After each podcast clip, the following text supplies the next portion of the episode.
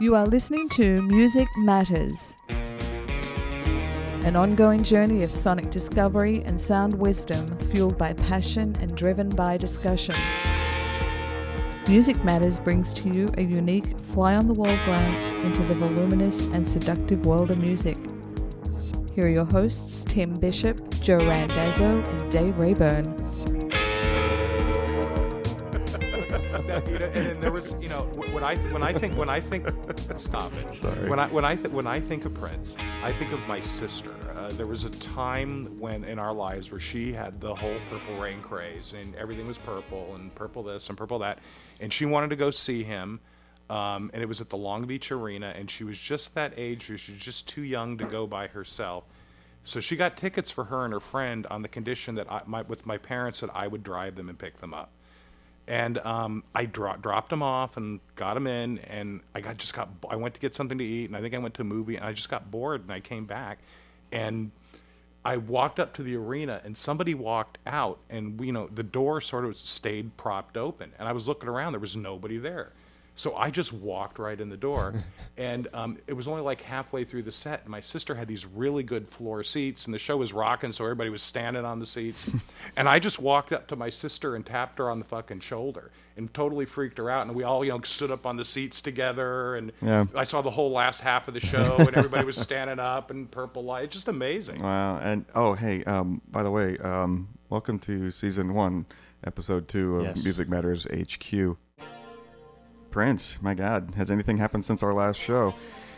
Yeah, this one ton of bricked me. It, it um, You're taking a beating this year. yeah, I, personally, yeah. I know this is not the year of Tim. You're all I could think of. I uh, thanks, I appreciate that. Uh, you know, not to take anything away from the other two that hit me really hard in the last couple of few years, but you know, Lou Reed and and David Bowie. I, I, I somehow we saw those coming. You know, we knew Lou wasn't well, Right. And we could we had time to prepare, and we'd all heard the stories about Bowie, so some of that had to have rung true. So when it happened, not that it wasn't devastating, but there, I think in the back of my mind, I had time to prepare for this. But I got a text, Dave. I think it was from you, and it just simply Yeah. said Prince, and I, I and nothing else. That's all it said.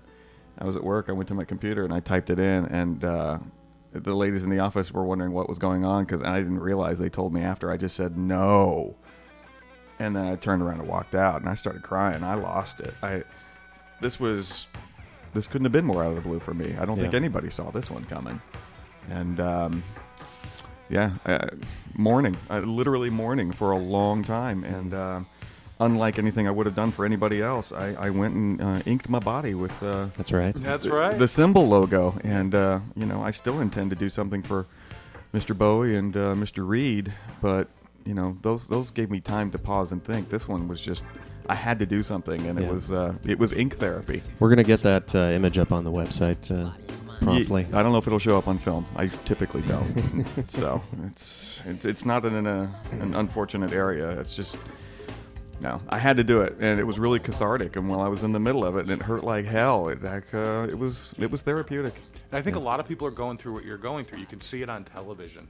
Uh, a lot of people, you know, just didn't expect it to happen, and people are just coming out in droves. Yeah, because of it. and like I said, there's no time to prepare for it. You can actually set some things aside in your mind, going, "Okay, this is going to come, and we're going to listen to it, and we're going to ease into it." But this was, I remember. This is terrible because I'm I'm such a huge Oprah fan, and it was one of those rare interviews where he sat down for a solid hour, and she'd asked him at one point, "How much music do you have left in you?" And he, he just kind of smiled and said, "A song a day." song a day. Song a day. Yeah. So how much did we miss?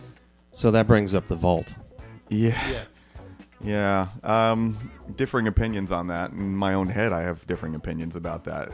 I personally want to hear everything, Yeah. but to be fair, not everything was gold. Yeah, I think uh, if anything, there should be people that he worked with closely. Uh, definitely the musicians and the, the producers that he worked with at Paisley Park. You know, yeah, to, that, that'd be the way to go instead to, of family. to at least know what was in the works, what he maybe had at the forefront of you know his his stretch of ideas. Yeah. Um, so they would know where to start because where do you really start? Um, and hopefully everything's cataloged Yeah. in great detail, so it can all be retrieved, and uh, and it'll be in various states of finish, I'm sure. Will it be chronological that they'll put Yeah. it out? Who Yeah. knows? I mean, you think about it now, it still seems like every 18 months we get a new Hendrix Yeah, New release. Well, Hendrix release, yeah. Right? So, I mean, and, and he's been gone. Mm, That's a- just a that's while starting now. to slow down a little bit, Uh, but oh, with yeah, but they're still and, there. and that's that's because Hendrix had his own studio for about three years, Right. But Prince had his since uh, what after Purple Rain, Right, yep. He he built it then. And, oh, I'm getting a text here. Oh, we got a text. Okay, we're we we're gonna have a caller coming up in the show. Just got that confirmed. Yeah, coming back to the Prince Vault thing. Um, you know, he was putting his music out through through Tidal, which was a, a music streaming service, and uh, I think every Monday, every Monday morning, I believe he was select, selecting one song out of the archives, out of the vault, to put out there from various times. So he was already digging into the vault. I don't think that stopped him from making music on a daily basis as well. So No, it it wasn't like he sound was like it. gaining any ground. Well, I was particularly upset because the the tour that he was doing, the piano and a mic, uh, Yeah. didn't get here. You know, the closest Yes. we got was Oakland. Yeah, up in the Bay Area, right? And it didn't didn't happen here. I know it would have happened at some point, you know, and that was one of those things I talked to my wife about. It's like, well, money doesn't matter at this point. And and I never got to see him live, and I I'm kicking myself. Twice, I'm I got, I've been kicking there myself. twice. Oh, I've been there like four times. Well, I'll tell you. You know, it's funny. The the first time we went, it was um, there was something on the radio on uh, Thursday uh, Thursday morning. Beg your pardon. It said, uh, "Hey, Prince is playing at the Palladium tonight. Tickets go on sale in an hour." So I was at work. I left work and I went to a Music Plus and walked straight in the door at 10 o'clock. And I bought a ticket to see Prince. And eight hours later, I was at that show. Damn. And you know, open floor, walk around, and get as close to the man as you want. Second time we saw him, we uh, we were members of the fan club for years, and he had a pre-sale for fan members, fan club members, but it was really unusual. The tickets for the fan club members went on sale after the general public tickets went on. But maybe it was a section that was put aside. Well, we didn't know, but I, you know, I trusted him, so we'll do whatever we do. And um, it wasn't a ridiculous price. So we got to it was the Honda Center at the time, and um, we, we didn't know where the tickets were until we collected them at will call. Walked in and started walking down further and further and further, and we're just looking at each other, and the grins getting bigger and bigger. And he had a stage that was in the center of the floor at the Honda Center, and had uh, like four pronged uh, walkways that came out of either section. And we were about three seats behind the end of one of the walkways. You were a prong. Yeah, and and uh, you know, Ruby, uh, my wife, she's like, "Oh my God," you know, she's flipping out, and I said, "Go, you can touch him if you want. You're about the same height. It would have been non-threatening." And uh, just, put, yeah, um, that's you know, 15 feet away from a master musician. It was a, an unbelievable experience. You know, one time I, I was working in a hotel and there was this group of Australian people there, and they they were just talking to me for a whole couple days. And they're like, "Hey, what can we do tonight?" And and they saw they saw that Prince was playing at Irvine Meadows. It was Diamonds and Pearls, and you know they were getting drunk. And they came up to me at one point. And they're like, "You know, mate, if if like if we ran a van." You know, will, you drive if we get you a ticket? And I'm like, well, yeah, Yeah. Oh, no. oh, okay, okay. So, so they rented this van, and I drove them down, and they're getting wasted the whole way down. And you know, we get there, and the seats are like ninth or tenth row. Nice. And I just remember being in the parking lot after the show and having to drink a lot of water and like soda before I got back in the van to drive them back. But it was just an amazing experience. But you know, and just I'll leave it with this. So, Joe, you you you were there, and I don't know if you'll remember this, but this is true. So, at my wedding, at our reception, Yeah, our first dance was "Betcha by Golly Wow," yeah, yeah.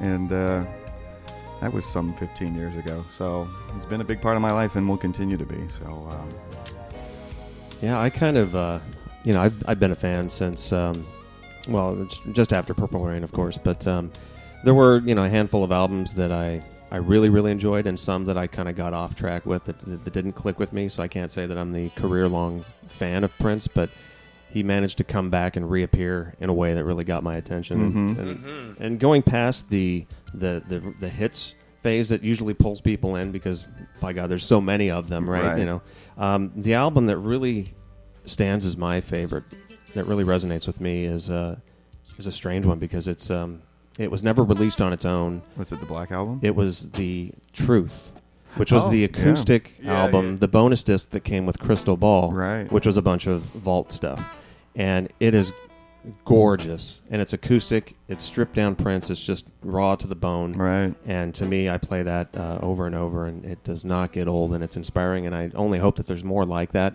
in the vault that may may one day come out. But um, yeah, for me, that's just the that's my my golden point with with Prince and my music catalog. You guys have a favorite? I was never particularly discerning. I'll admit that openly. If he put out anything, I would have listened to it indiscriminately. Um, I, I maybe now be a little more critical in the post, but uh, at the time, no, it was a new Prince album. I'm buying it.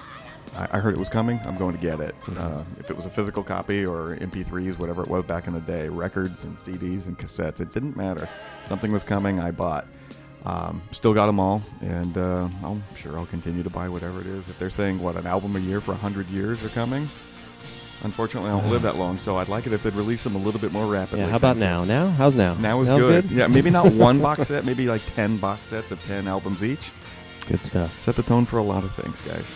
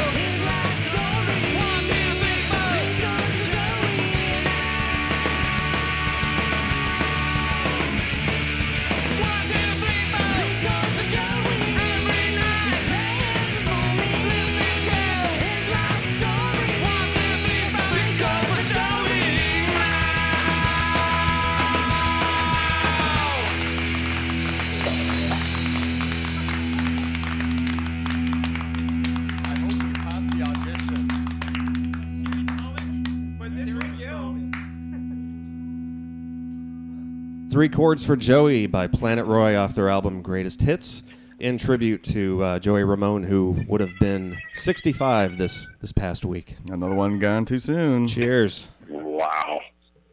Oh, hey, there's a voice. Hey, who was that? I'm sorry. Hey, Don't be, not yet. caller, will you please introduce yourself? Uh, yeah. hello, I'm Eugene Edwards. I know that name. Yeah. Where would we know you from, Eugene? Uh, you would know me uh, from such roles as um, lead, lead guitar player with Dwight Yoakam. That's Yes. the past four years. That's probably the most most likely spot. Uh, and also, Dave, uh, you didn't know me because we've known each other for the better part of 15 years as a friend. More than that, I think we're closing in on 18 or 19. And you still talk to Oh, him? is right? Yeah. Ah. Oh, yeah. I mean, I see him once a year. Oh, that makes it a lot easier then. I get it. I get it. It's mostly because I'm hard to take in large doses. and no reflection on Dave. That's that's Oh. why we're doing it from a distance today. Well done. No, I have a question. Yeah. Which one of you just went and saw Springsteen for the very first time, like last year? Or Yeah, something? No, that? like two months ago, that was me. That's Tim. That was you. That's yeah, Tim. Yeah, and uh, we, we met uh, backstage at a Dwight show at the Grove about a year and a half ago. Yeah, and had you seen Springsteen by then? I had not. no, No, he no. was in training then. Yeah, yeah, that Uh, was. yeah. no, um, St. Patrick's Day of this year was the first time ever. and are there other things in life for which you're you're, you're severely pacing yourself? Yeah, I'm, I'm, I'm trying to figure out what girls are all about, there's that. Yeah, there's. and I um, want to check out yeah, check m- out a movie called Footloose. yeah, and money and success have avoided me so far this, uh, this, this lifetime. But you know, I'm slowly working on things. yeah. Okay. Cool. I gotta Yeah. pace myself. Yeah, you got to. Yeah. Well, you know, the thing is, Springsteen's such a recluse, and he hardly ever plays out over the decades. So I can see how it took a while. Yeah, well, actually, I had to go on Wikipedia the name because I wasn't quite sure who we were talking about. He had that album with the dog on the cover, right? Now, I remember something about a bandana, or I don't know. It was like, That's right. Yeah. Now, where are you calling from? Because you just got back from some shows, right? Okay, so well, a show. We, uh, get this. This is uh, pretty kooky. Uh, yesterday we had a show at at uh, in uh, Daytona, Florida. At the, I think it's called the Country 500. It is a it's a country festival. It's an all weekend festival at the Daytona 500 racetrack. And uh, but we uh, Dwight in the band we we we must have taken off at about 11 a.m. yesterday uh, flew in. Uh, there's an airstrip right next to the racetrack, fortunately. So we just sort of hopped over to the stage. We played for an hour. We hopped off, uh, and then we got back on the plane and, and flew home. And we were like going to the mall. You know what? That's all the time I ever want to spend in Florida anyway, so that's perfect. like I saw I saw both oceans in, in, in the same day. Nice. That's right. Um, so uh, so so yes, but it was you know it was this huge festival. I, I guess I could just say festival. They're all huge at this point. Yeah. Um, and then I had the rest of them the the weekend, the long weekend off, which is nice. So Very I'll, nice. I'll probably be grilling something uh, later on tonight. Who and, who was uh, on that? Who was on that bill?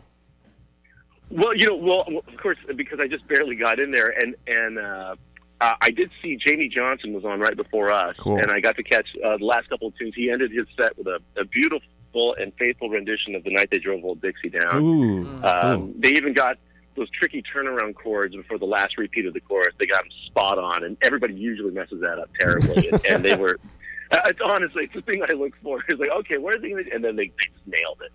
Um, and then I think after us was Trace Adkins. And um, and you know, I'm sorry, I'm at a disadvantage because my itinerary didn't have the full lineup of everybody else that was going to be on that gig. Uh, I know Willie uh, Willie Nelson is Yeah. playing tonight. Yeah. if you've ever heard of him. Well, no, but no, but I'll look him up. Yeah, he, he's good. Uh, again, was, I, was that Tim? Yeah. Yeah. He's one of those new like- kids I keep hearing about. yeah, exactly. Uh, so, um, but anyway, so the, and, and uh, I, I don't, I don't know who. Dave, do you know who else was playing that festival? Because I honestly, I just Uh, I aside, got in there and I got out. yeah, aside from Willie, I I think Jason Aldean might have been on there. Oh, that's right. Yeah, he's one of the big boys. Yeah, there were two stages, uh, and uh, it was it was just massive. It was just like an ocean of, of people. You know, that's, that's an interesting artist perspective because you know, as, as the fan geeks, you know, we go in and we're all just jazzed to see who we want to see. But it's interesting that sometimes I wonder if people go in and do their gig, uh, they just aren't sure exactly what the uh, whole circumstance looks like. So that's kind of cool. It, it it depends. Well, when we see that we're going to be playing a festival, speaking at least for, for myself. Normally, if I see that we're playing a festival, and I know that we're not going to kind of do the bank heist version of what we did yesterday, where we just kind of, you know, um, then uh, uh, I will look. I'll, I'll just usually go online and look up who else is playing, and then I kind of have to make a, a bit of a battle plan as to who I can see on what stage at what time, depending on the festival. Something like Bonnaroo is just insane Uh, and they have a terrible way of naming their stages. Um, they're after, named after different kinds of mud, aren't yeah, they? yeah. I've I've heard Bonner is nothing but mud and bugs. Well, it's because they call it the this stage and the that stage and the over there stage. No, The- uh, literally, they the call- they have ambiguous given stage. It's, it's in order. I think that so many people there are doing drugs that they're hoping that to counteract the, the, the lack of logic. Oh, some normalcy. Less, yeah, Gotcha. yeah. yeah they, they cross their mojo. People know where to go. well, that makes sense. Well, it's festival. Yeah. It's festival season, isn't it? It is. I guess it's Well, yeah, it is. It's it's uh, it's an exciting. It's, it's exciting because for me, at least from my perspective, that's when I get to see anybody normally. That's Uh, true. to See other live music, so it's very convenient for me. Um, we did something in in Texas uh, maybe last week, two weeks ago, uh, the Cherokee Creek Festival, and uh, Chris Robinson and the Counting Crows were on the same day as us, and uh, we did Austin City Limits Festival. We did both weekends last last fall, and I got to see like Florence and the Machine, for instance, someone I always wanted to see, um, and. Uh, So I, got- your- I, I have to ask you, as a performer, do you get uh, some nice access to uh, some side seats or on stage, or are you milling Yes. with the uh, the the wretched refuse? Uh, yeah, no, I, I stay away from the unwashed masses. Of Oh. Uh, no, so yeah, essentially that's the other thing is I'm now I'm just spoiled when it comes to concerts in general, but especially festivals, because yes, it's they make it very comfortable for for artists, and you know we have it's just it's just very very comfortable, and I can kind of float between from one stage to the next, and usually just jump up at somewhere usually at Monitor World and just check out what's going on. Um, but uh, uh, and now I think I'm just I think somewhere in my mid twenties I felt I just I was just too old to attend a festival. I, I just We- can't. I, yeah, yeah, yeah. We go through exactly the same thing. You, you know, you can do it for a day, but these three days where you're, you know, Right. complete exposure and you're just, yeah. Well, yeah, and I was telling the guys, you know, I was uh, at the first Coachella in '99, and it was uh, at that Uh-huh. point it was a, it's just an amazing experiment, and I and I'm telling this because it wasn't anecdotal; it was absolutely true. I could close my eyes and walk in a straight line, spread my arms out, and I wouldn't run into another living soul for 200 yards. It was fantastic. right? Yeah, it was beautiful. Yeah, even even as recently as like six or seven years ago, if you wanted to go one of the big stages, you could go to the side and walk. You know, get really close, walk right up. Now there's so many people at these things yeah. you just And, and and I'm convinced they're not there for the purity of the music. And I don't want to be a complete nerd. I can't help it, but I mean, it's a fashion show now. yeah. Yeah. It seems like Well, Co- Coachella certainly is. Yeah, absolutely. and that it seems like because like they, they sell for Coachella now they sell they sell regular tickets and they sell VIP tickets. And then there's a super secret VIP. Well, yeah, so there, there must be three Coachellas going on at one time because there's got to be the you know, and the there's two weekends, so that makes six. Yeah, yeah, Brought to you by Instagram. And Paris Hilton. Well, yeah. And E Well, yeah, that's. I I think um, Coachella, uh, the reason that Coachella fall, falls prey to the fashion show thing is its proximity to Los Angeles. Yeah. yeah. and and there's a lot of branding going on both for the festival itself and and for the celebrities that attend simply so they can take a picture of themselves in their kind of the Pocahontas outfit, sure. which is fine. Well, uh, and Um, you know what? That's sad though. It's not fine because I can't wear mine anymore. You're just a cliche now. and, and it's become a big uh, thing though too because the, you know you hear about like bounties on people like Talking Heads and the Smiths and stuff. You hear things like the Smiths have been offered fifteen million dollars. I don't know if that's true, but it, it sure seems like it. Well, I would actually give the Talking Heads 20 million of my own if I could get them back together for one night. So Now, would now, how, how, do, how do you feel about that? Though? Because at that point, do you feel as though the? I mean, do you, what kind of performance do you think you'll get? Obviously, they would be professional and they would do.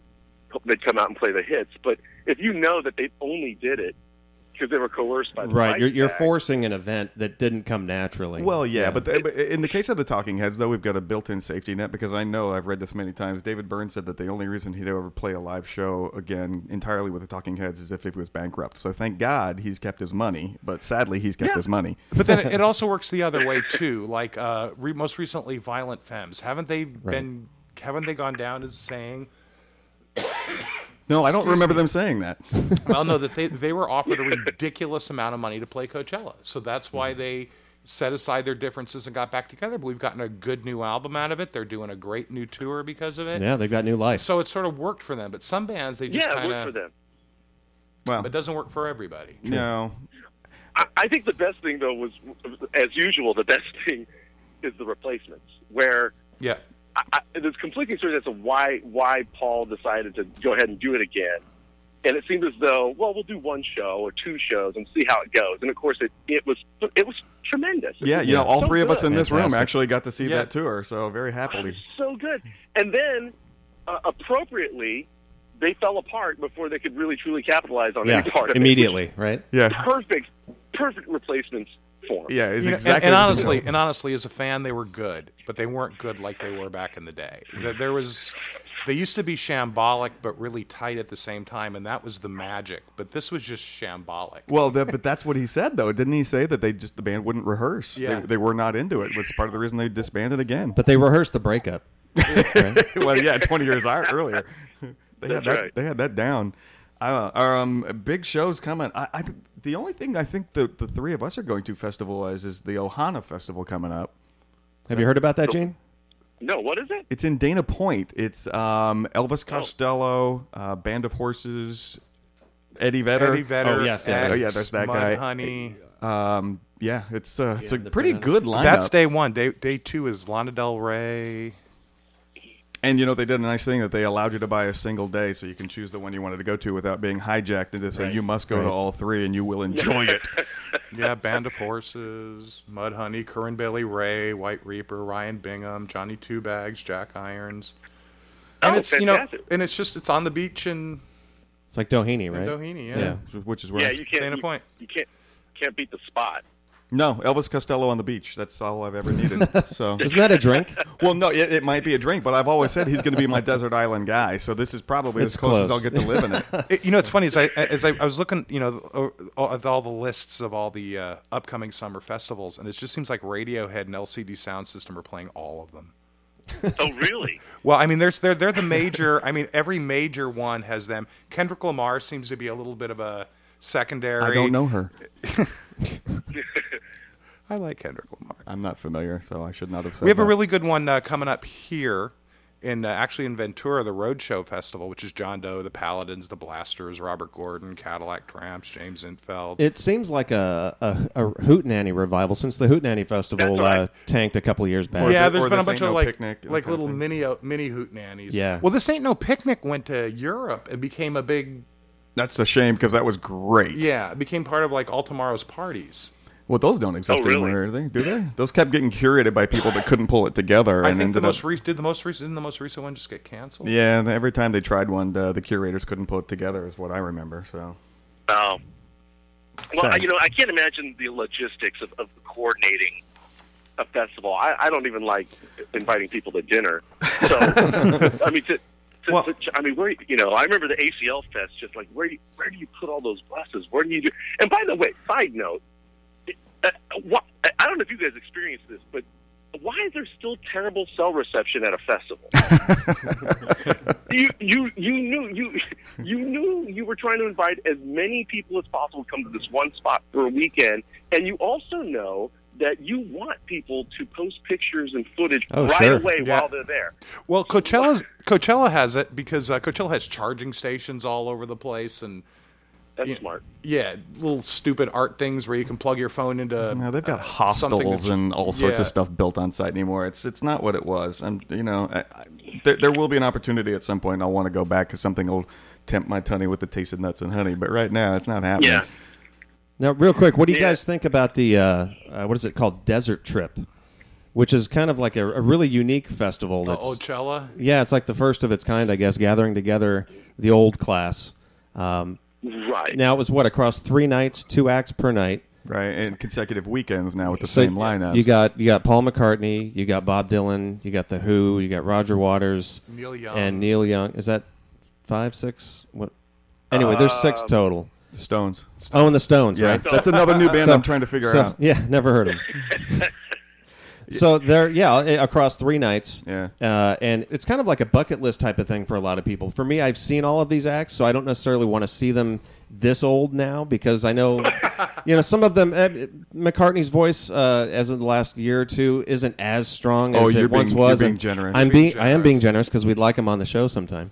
Uh, Yeah. but Paul- Paul, but- if you're out there. so I'm, I'm going to pass on this, but there's a lot of people that I know that are saying, you know what, Neil Young, I've never seen. I, I'm considering, or you know, another artist. Well, having seen the the overwhelming majority of these acts myself, uh, for me, if they had just done this amazing, if they had done the one-two punch of the Stones and Neil Young on the same night, Yeah, that- I, that- I would have been there. That, that's the whole thing. It's deciding who headlines what night. Like uh, Dylan, like the argu- arguably the most important person there, um, Yeah. is going to empty the place. Um, we we saw him at Americanarama a couple of years ago, and he just emptied the place. He did, and we were- we- we as, were- we as were part big of a that. fan as I am. So I don't know how he's going to do it with like eighty five thousand people. I assume he goes on first. I would think so I would too. think so, yeah, too. unless they Yeah. want everybody to, you know, filter out quietly and get to their cars. Yeah, and like the night Roger Waters is there, he's definitely got a headline because who's going to go after flying pigs? You know, Well, plus all those bricks are going to be all over the stage. They'll and be the all over the gonna be a place. But, mess. but, but Trump will re- rebuild the wall. Don't worry. It'll be beautiful. It'll be beautiful. Try, believe me. I'll tell me. you what, nothing clears a party uh, full of chicks quicker than a Roger Waters solo album. I've I've seen that happen. Party's going, everything's going, and then someone puts on like Radio the, the chaos. Pros and Cons of hitchhiking, and it's just all of a sudden, it's yeah. It, Is there going to be a song on this album? It is. It's one song. Yeah, it is. It's just one big song. as as one critic once said, it's proof that you cannot listen to a light show. but but I, I think it's obviously it's the right call to have this festival. I think I think the the organizers looked at the one demographic from which they hadn't really taken gobs of money, and they realized, oh, the baby boomers. Yeah, that's But, true. And they knew they, but they also knew they could not stack it like they could Coachella. Uh, first of all, there- there's just not as many acts to choose from. They're not alive. and, then, and and you can't test the patience and and frankly the knees and hips of your audience. Yeah, That's, that's the that's Good true. point. Plus, if you start degrading the uh, level of the artist at that point slowly, you're going to get into a whole lot of one-hit wonderland before like, Yeah. live too long. Oh, yeah, and it- sure, yeah, it's like and it's like Stagecoach where there it's about two thirds of it's reserved seating, so it's not like Coachella where it's just a big open free for all. Yeah, No, I, I'm. Yeah, I mean, it's. Uh, didn't they see something in the paper? Like, there's like they changed the policy that people could bring their own chairs. Oh, I haven't seen that. Oh, I Or, don't know. or walkers. Rockers. well, some some notice of like that, meaning, meaning the reserve seating they have may not even be enough seats. Yeah, But um, but and and that's a and by the way, from the stage perspective, that's a weird vibe. When Yeah. you're playing a festival outdoors and People are you know, sitting? a lot where. Well, what? Yeah, what happened? The reserve, the, the people that are sitting are the ones that you see up front. right. So, and usually they'll be like, you know, radio contest winners. No, they're, it's all necessary to put the festival on, frankly. But it is a strange thing when the people that are standing up and really rocking out to you, they're like a football field away or Yeah. half a football field away. Um, because the other folks are just, they just want to sit down and be comfortable. And it's kind of like they're watching a TV screen a little bit. Yeah, that, and that's the festival that you don't want to be on stage at 3:30 because half the audience is going to be over at Norm's for the early bird special. Yeah, that's true. And I again, that, that's a really cool perspective from the artist, uh, Yeah. but from the fanboy out in the audience, I, you know, for us, I think one of the primary reasons we didn't hit some of the big festivals anymore is like, oh, I think the band's on over there, and we were about a quarter a mile away from the main stage at one point, and I can be pretty tenacious about getting up front and seeing the band I want to see. Yeah, and the old Coachella Yeah. things moved and ebbed and flowed. Yeah, not anymore. Now it's stationary. Yeah, I'm going to plant myself in this one spot, and I'm not moving. And I don't Yeah. think it's designed to work that way. Yeah, again, you know, you have uh, if you're, uh, an, or, uh, an organizer of a festival, you have so many different, you know, things to cover and, and problems to solve, and it's never going to. The only I'll say the one perfect festival, the one perfect festival I've been to a couple times. We played it is. Um, Dave, what's the one up in San Francisco uh, at Golden Golden? Uh, Oh, almost uh, strictly bluegrass. hard, hardly strictly Yeah, bluegrass. yeah, yeah, yeah. I don't know I that. cannot. I cannot get. A, oh, do yourself a favor. Uh, go, get up there. It's. I cannot believe. Well, first of all, the quality of the music. It, it'll blow your mind. And there's a, about six stages or so, but um, it's an all volunteer staff. The guy, it was the president of Wells Fargo, who passed away a few years ago. He had started this whole thing, and um, and and the whole idea was that if you're working the festival, if you're doing security, if you're a runner, if you do anything like, you have to be invited in by someone else who's already worked the festival. So everyone's accountable for each other, and um, it's kind of a BYOB sort of thing. Um, it, it's uh, uh, and then for some, even the, the audience, uh, the way they the, the way they walk from from stage to stage, there's just a a logic to it, and and everything makes sense. You know, people they walk to the right side of a lane as they're traversing the course. So And respectfully. it, And, and isn't just it respectful and isn't it free?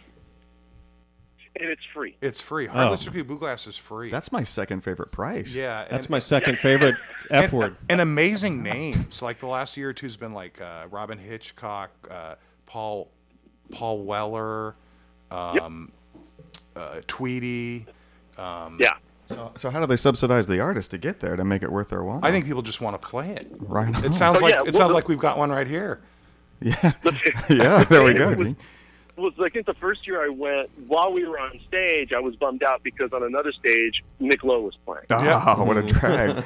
You know, and and and and, and this is and and uh, it's just sort of uh, I don't know. It just they, they work it out just right, and I hope that they maintain that. Um, uh, for lack of a better word, that vibe that they have because it is it, it's one of those festivals you see it coming up on your itinerary. You think, oh, I can't wait for that one. Not just because the crowd's great, not just because you'll see other good acts, but you know, it's just not a it's not a chaotic mess. Well, you know, you can you can Um, be precious without being precious too, so that's cool.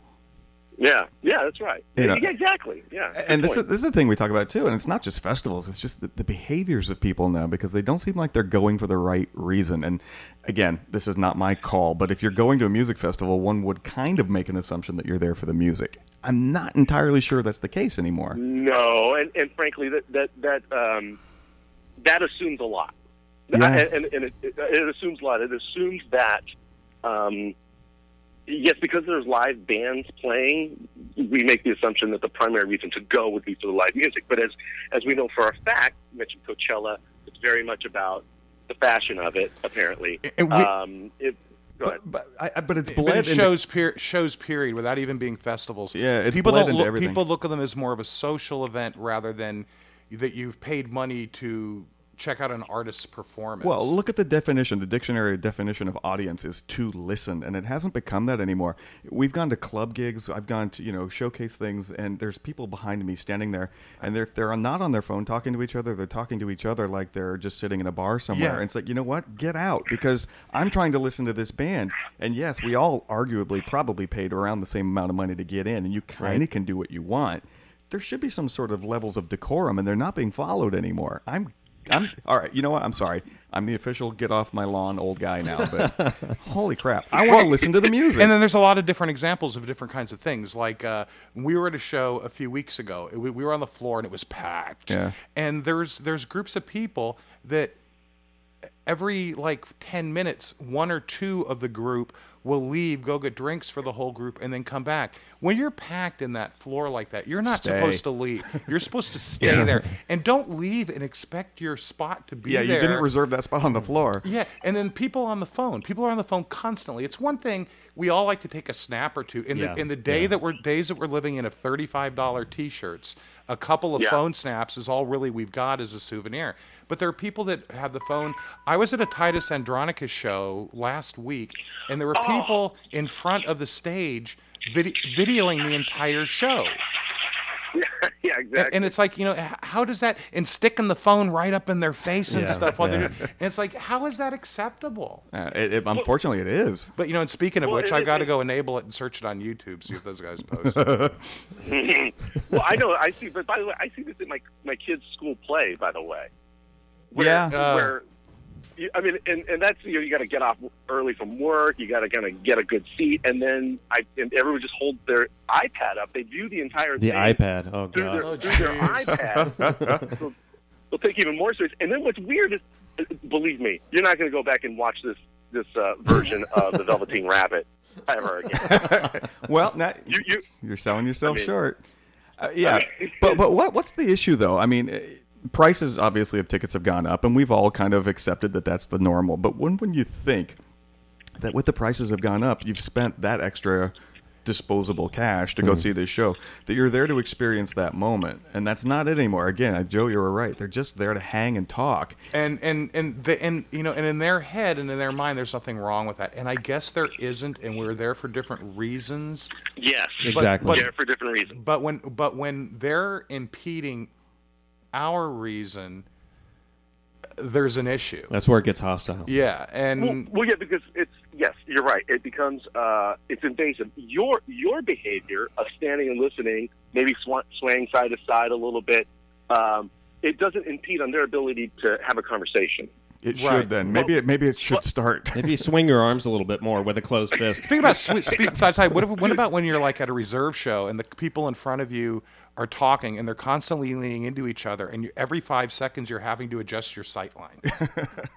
Yeah. Yeah. Well, That that might be some personal issues with my height, but uh, yeah, well, well, you know, here, the, the height. I'm a, s- I'm like a, s- I'm a solid six feet tall, maybe even six one. How come we Uh-huh. can go to any show and the one guy that's taller stands in front of me?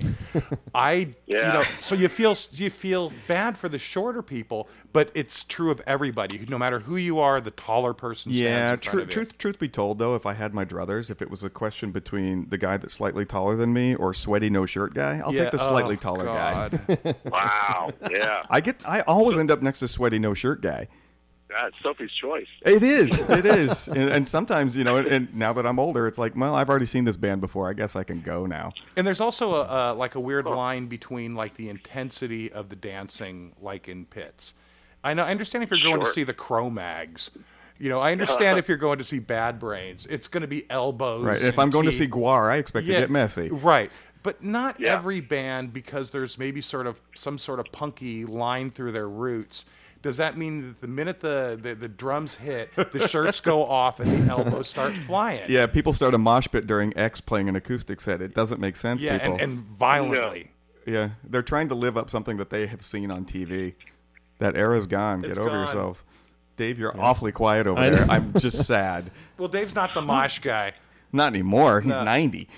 No, I, I remember uh, seeing X at the House of Blues once, and uh, I had just come back from the Bay Area seeing, I think, Pearl Jam at Golden Gate Park, and I somehow fractured my foot. So when I came back, I ended up on crutches, but we had tickets for X, and this is the Tony Gilkyson era. Yep. And we get there super early, and we're at the foot of the stage, and all my friends just created this big wall around me to pr- Nice. protect their crippled friend because we knew the swirl was going to be coming. And uh, Yeah. and I knew it was coming too, but I wanted I wanted to be right there, and they, they knew to, to build the wall around me, and and that was fine. But I don't go into the pit anymore. It's just uh, Well, let, it's let's too dangerous. let's do that. But in my sake, instead of because I don't want to have a broken limb, I'm old and I don't heal well. Why don't we have an emotional wall around me so that you can pr- help protect You know, my No, needs? We I can, do, I can, we I just can- don't- Tim, I can. sh- I, I'm sorry, but Tim, I can show you how to build that. Oh, good, good.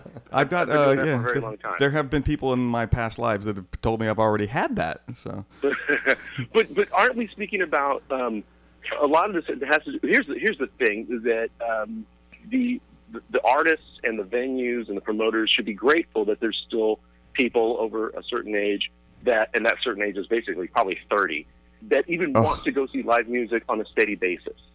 Um, and so what we're talking about is, is, is if let's say we were in our early 20s and we had a podcast about music, we, we probably would be this would not be a concern whatsoever true. um, because we would be oblivious to um, what's appropriate behavior. We we wouldn't cater it per band or per venue. We would just go because we're going, and it's a free for all. But I, I assume we're all over the age of forty.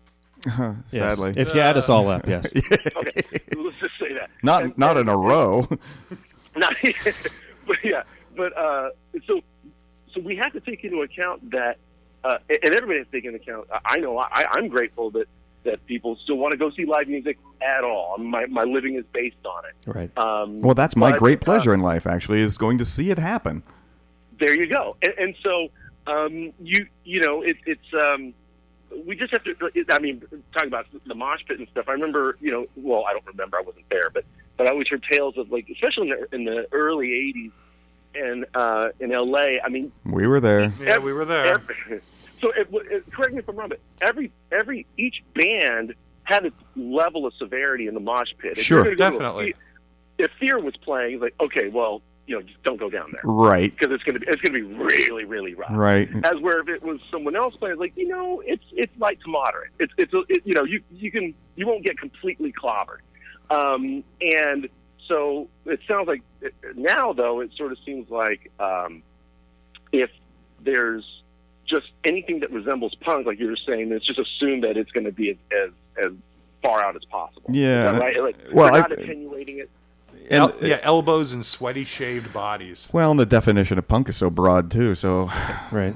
that's That's true. It's like Yeah, Americana. exactly. Let's do some Americana. And and punk. it, isn't it uh, isn't it defined differently in Orange County compared to L.A. County? Oh, well, as you know, you know, yeah, and that's Orange something, County was that's where something got that's scary been as discussed a lot lately. You know, but I grew up in Huntington Beach, and Huntington Beach Okay. was where the asshole punks came from.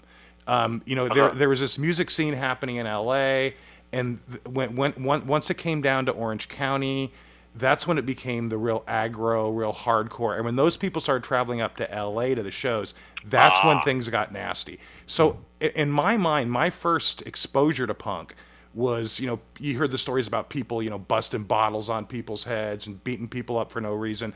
Those were the people from, you know, where I was from.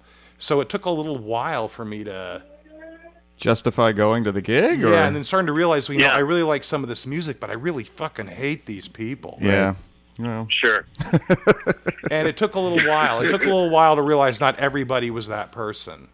That took a little Uh-huh. growing up. I think it was me growing up more than anything, the scene or the music changing. yeah, but I think some of these people have just gotten more aggressive as they've, as they've gotten older. This show just became very political. I'm sorry. It's, it's just, just, it did. But it is. I mean, it is political, It- it- Yeah. and, and we we have become generally a little. We've become coarser in our in our in our public. Uh, It's not, uh, not even uh, discourse. exchanges. Yeah. Yeah, th- yeah, it's not even discourse. Right, it's not even discourse. So it would make sense that it would probably play out uh, at concert venues when you get the general public only. They're only united by location and the price of a ticket. That's That's- it.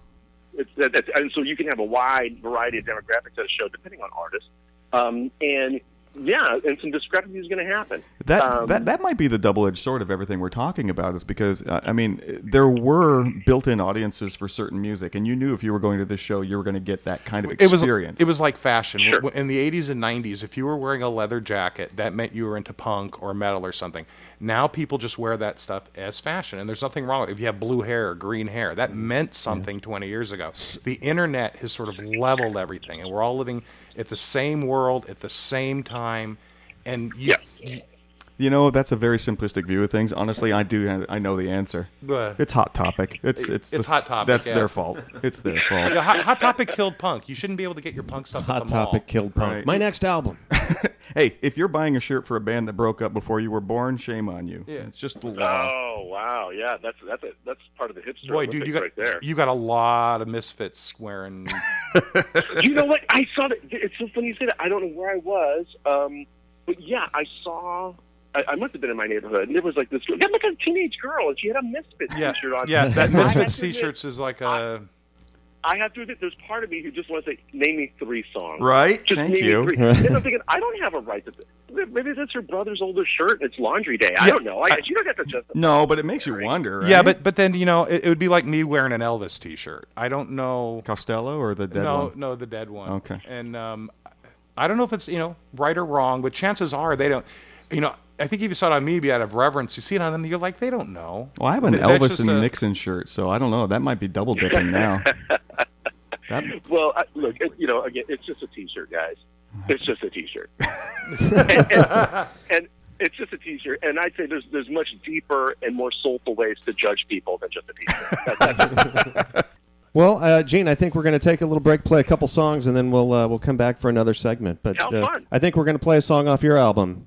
Make sure it's one of the ones in English. All right. Here's one with some Cool. aggression in it. It's called "Victim at Bedtime." She fell asleep with the phone off the hook again. She slept alone and couldn't bear to look again. In a couple of days, she'll be back on her feet again. Just in order to show that her heart can beat again. And it's always the same as long as she's thinking that so sweet when he's not drinking. Just another victim at bedtime. Just another victim at bedtime. Just another victim at bedtime. It won't be long before she finds a new creep again. The natives are restless, she puts them back to sleep again. There's a kind of man that she's bound to see again. It's a long way home from under the family tree again. And it's always the same as long as she's thinking that it's so sweet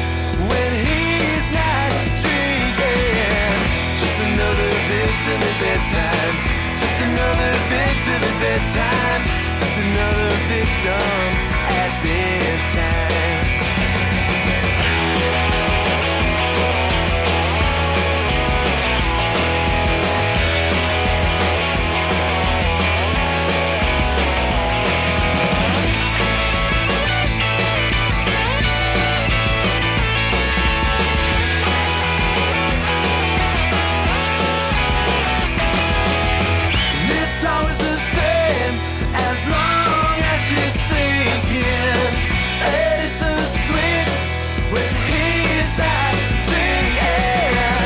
Just another victim at bedtime. Just another victim at bedtime. Just another victim at bedtime. Just another victim at bedtime. Just another victim at bedtime. Just another victim at bedtime.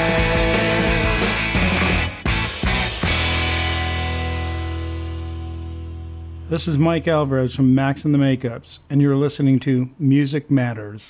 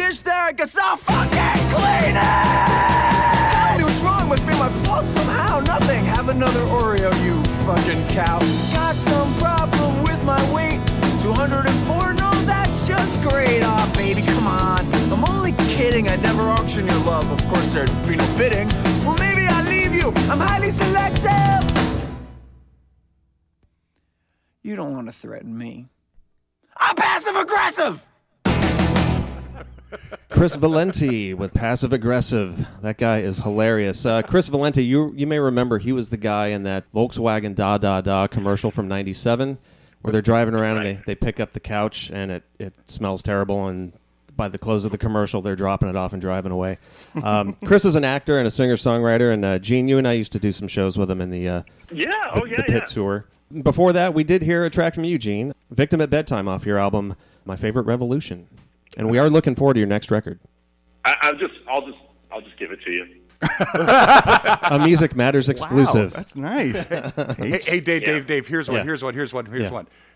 Band names that sound like taking a dump. I will start you off. One Direction. oh, very good.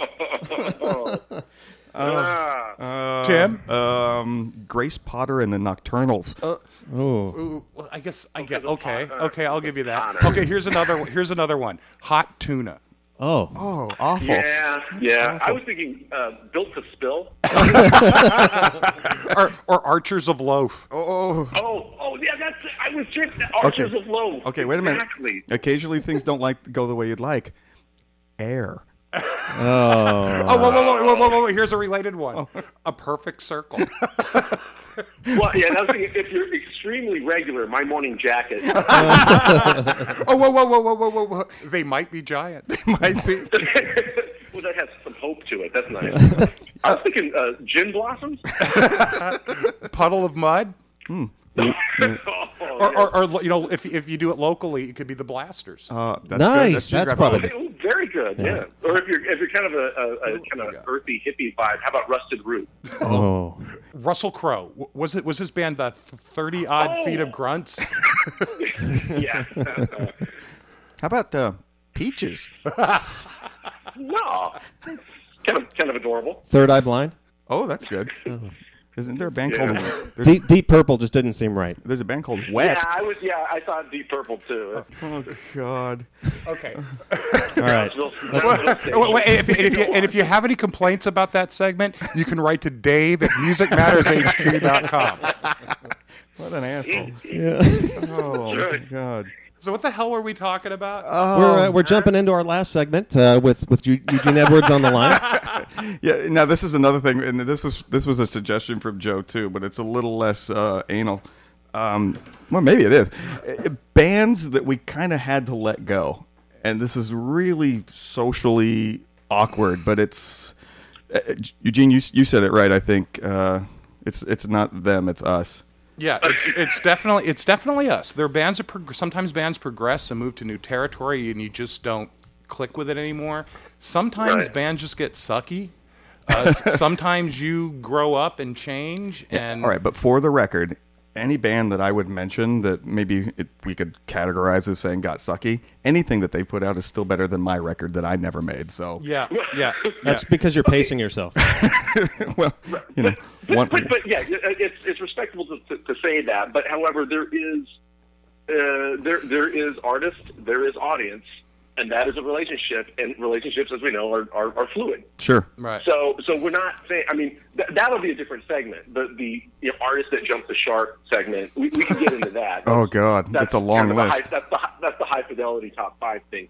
But but what we're really discussing is, uh, I mean, it's, it's almost crucial to this discussion that we're not really talking about their musical turning in a way that we all agree just went bad. We're talking about the personal reasons or the personal Yeah, loss Correct, that we correct. had. there's a Right? And- reason. and- and something also- we don't connect anymore. but, but also this this assumes that we had we have to talk about our actual our, our the connection that we had previously and how strong that was. Right. Right. It's it, it's kind of uh, what's the it's um in inverse proportion to how strongly we felt about them at one point. Right. And now we're just we're just equal distant going the other way. Yeah, that's it. Okay. Okay. Well, So right. I think I think that you qualifies the the topic. Now, now let's start with um, th- this. Kind of started as a suggestion on the uh, original Facebook page Yeah. that we have, and and the big question was about U2. And Yeah. I- I was, I mean, Sure. I, I saw U2 in 1981 at the Santa Monica Civic. I've been, I was there at the beginning. I mean, they had played Yeah. here before, but I've been, I was a fan. I saw them at the Palladium in '82, um, and I saw them up through. I guess the Joshua Tree was the last tour I saw, but even then I was sort of already waning on it. I was ar- getting Wow, ti- really? I was already I was tired of getting, going to these shows and seeing the flags being pulled out at the same moment.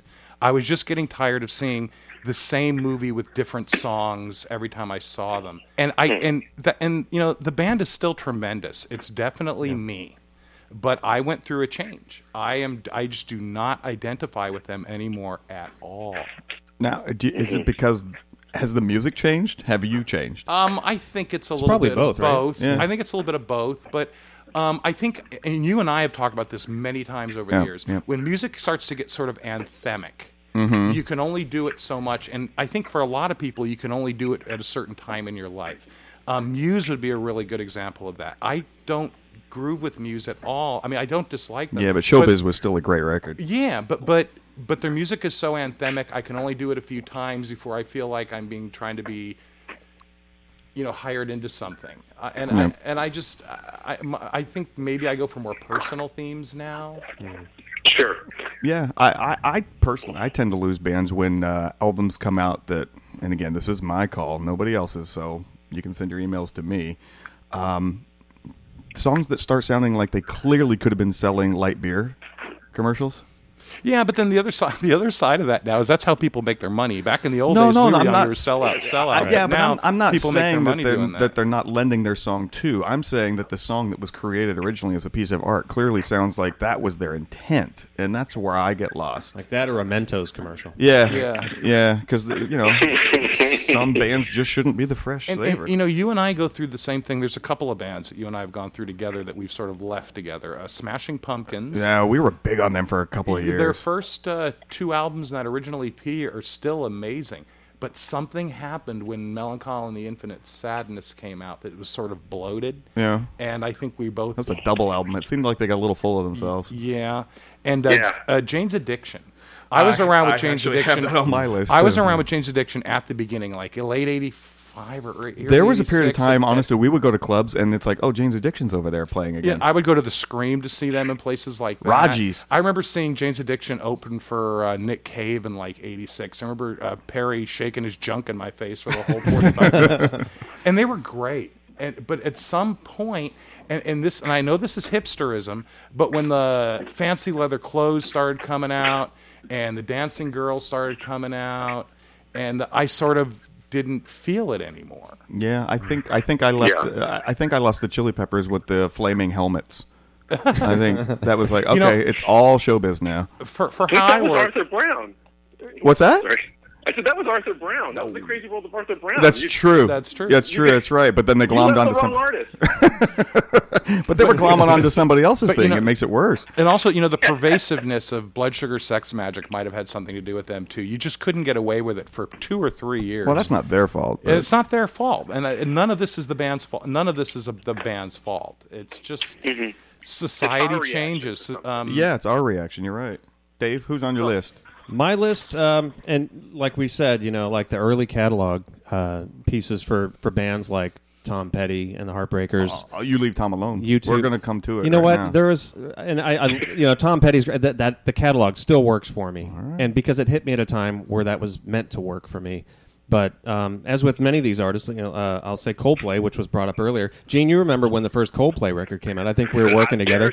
I yeah, we were working together, and I remember I I, I got advanced. I think I read I uh, was reading Mojo magazine, and they were talking about this band, and then uh, I think the EMI rep came in, and we were already playing it or talking about it. And he's like, "How do you guys know about this?" And because they were just coming to play the states for the first time. Yeah. Uh, at the Mayan Theater. They did. Yeah, I remember. It was Valentine's Day. I remember that. That, I, I had tick, I got tickets, but my my wife uh, fell ill, and we could. I was going to take her because I wanted a great mountain, but then we couldn't go. Uh, but yeah, it was sort of seemed like they were. They had, you know, it, in retrospect, it, their their formula seemed pretty pretty obvious. They they took they just took the edges off of what Radiohead was doing.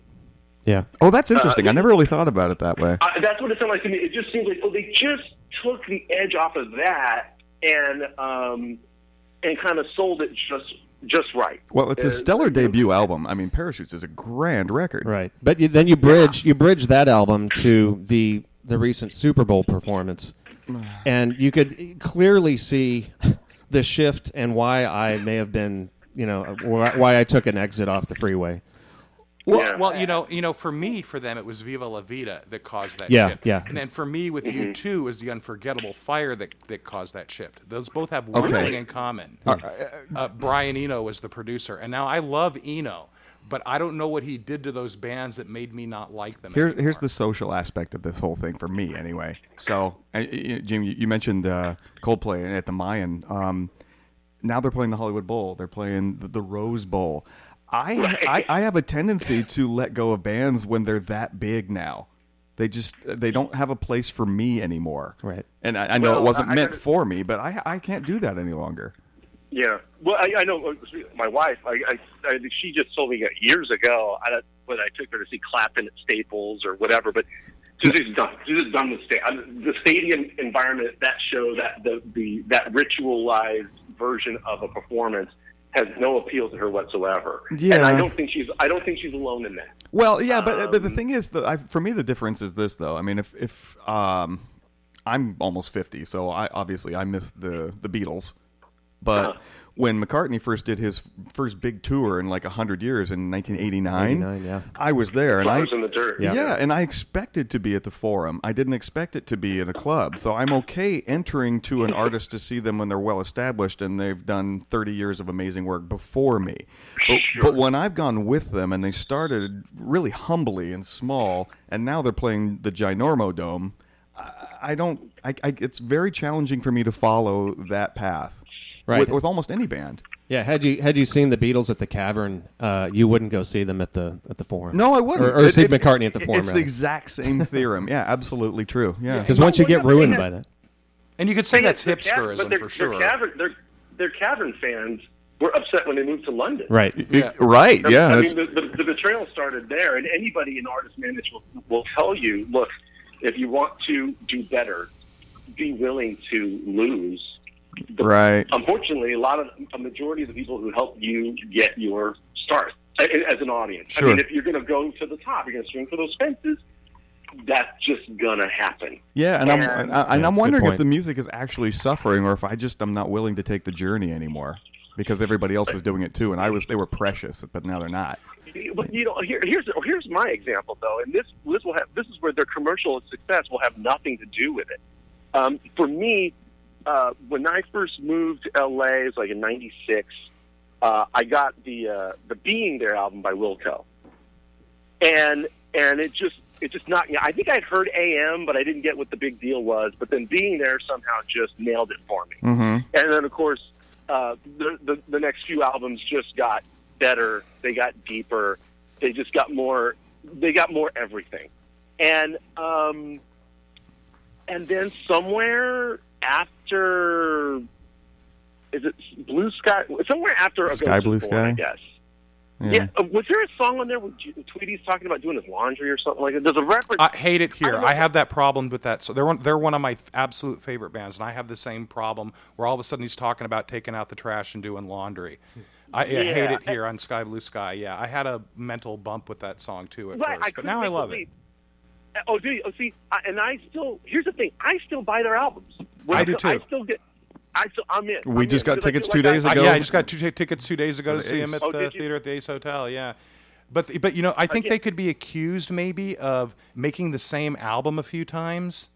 That's how I feel. Okay, you Yeah. know what? All right, so. Yeah. But the Yeah. but the new one is completely a complete left turn. Well, I'm a uh, yeah Star Wars. Yeah, a big Wilco fan. But I'll tell you, for me, it solidified when Nels Cline joined that band because Nels Cline is God. I Yes. looked it Yes. up. He yeah, is. yeah. That was. I have to admit now. Now, now we're talking about the live. Now, again, if I'm playing a festival, and if Wilco's there, I'll I'll I'll do anything I can to get there. Yeah, stop what you're them. doing, I- I go would see Nels play guitar. Stop it. Go, yeah, exactly.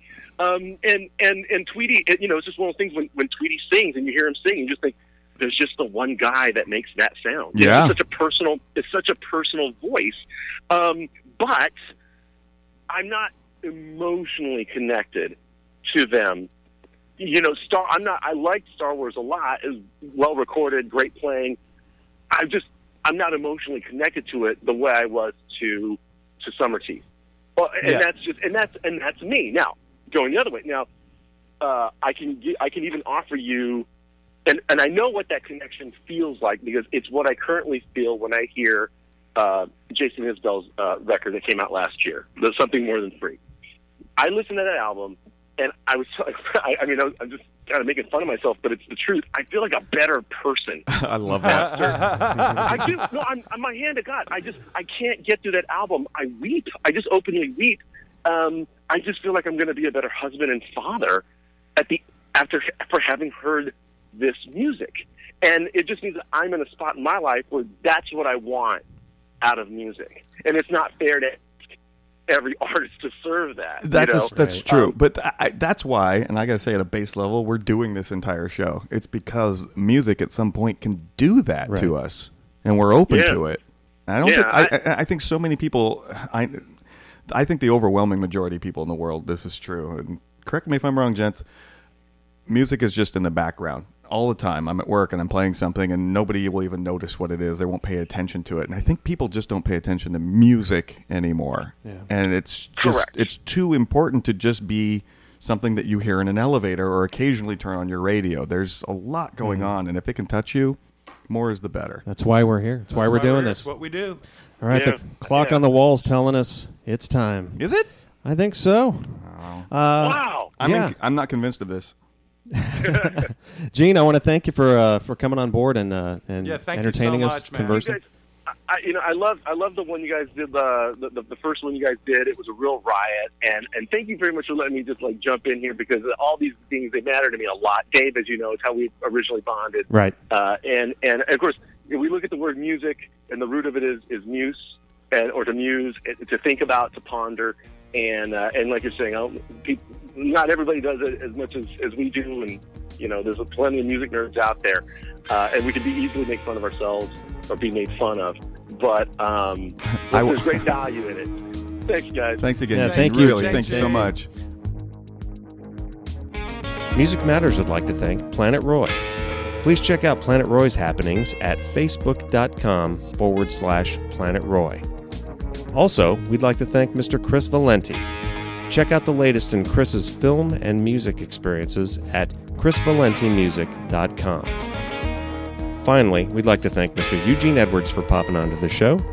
Check out the latest in his musical world at facebook.com forward slash eugene.edwards.96. The producers of Music Matters avidly support the efforts of Sweet Relief.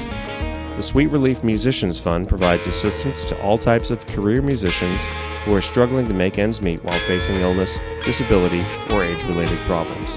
In other words, healing musicians in need. We have all received so much out of music, it's time to give a little back. Please head over to sweetrelief.org to see what you can do today. I'm Dave Rayburn. I'm Tim Bishop. And I'm Joe Randazzo. And remember, if you had any problems with anything we said on today's show, Dave at musicmattershq.com. Hey, go go listen to good music, everybody. Go go go. You have been listening to Music Matters. For show notes, links, videos, playlists, and other music news, please visit www.musicmattershq.com.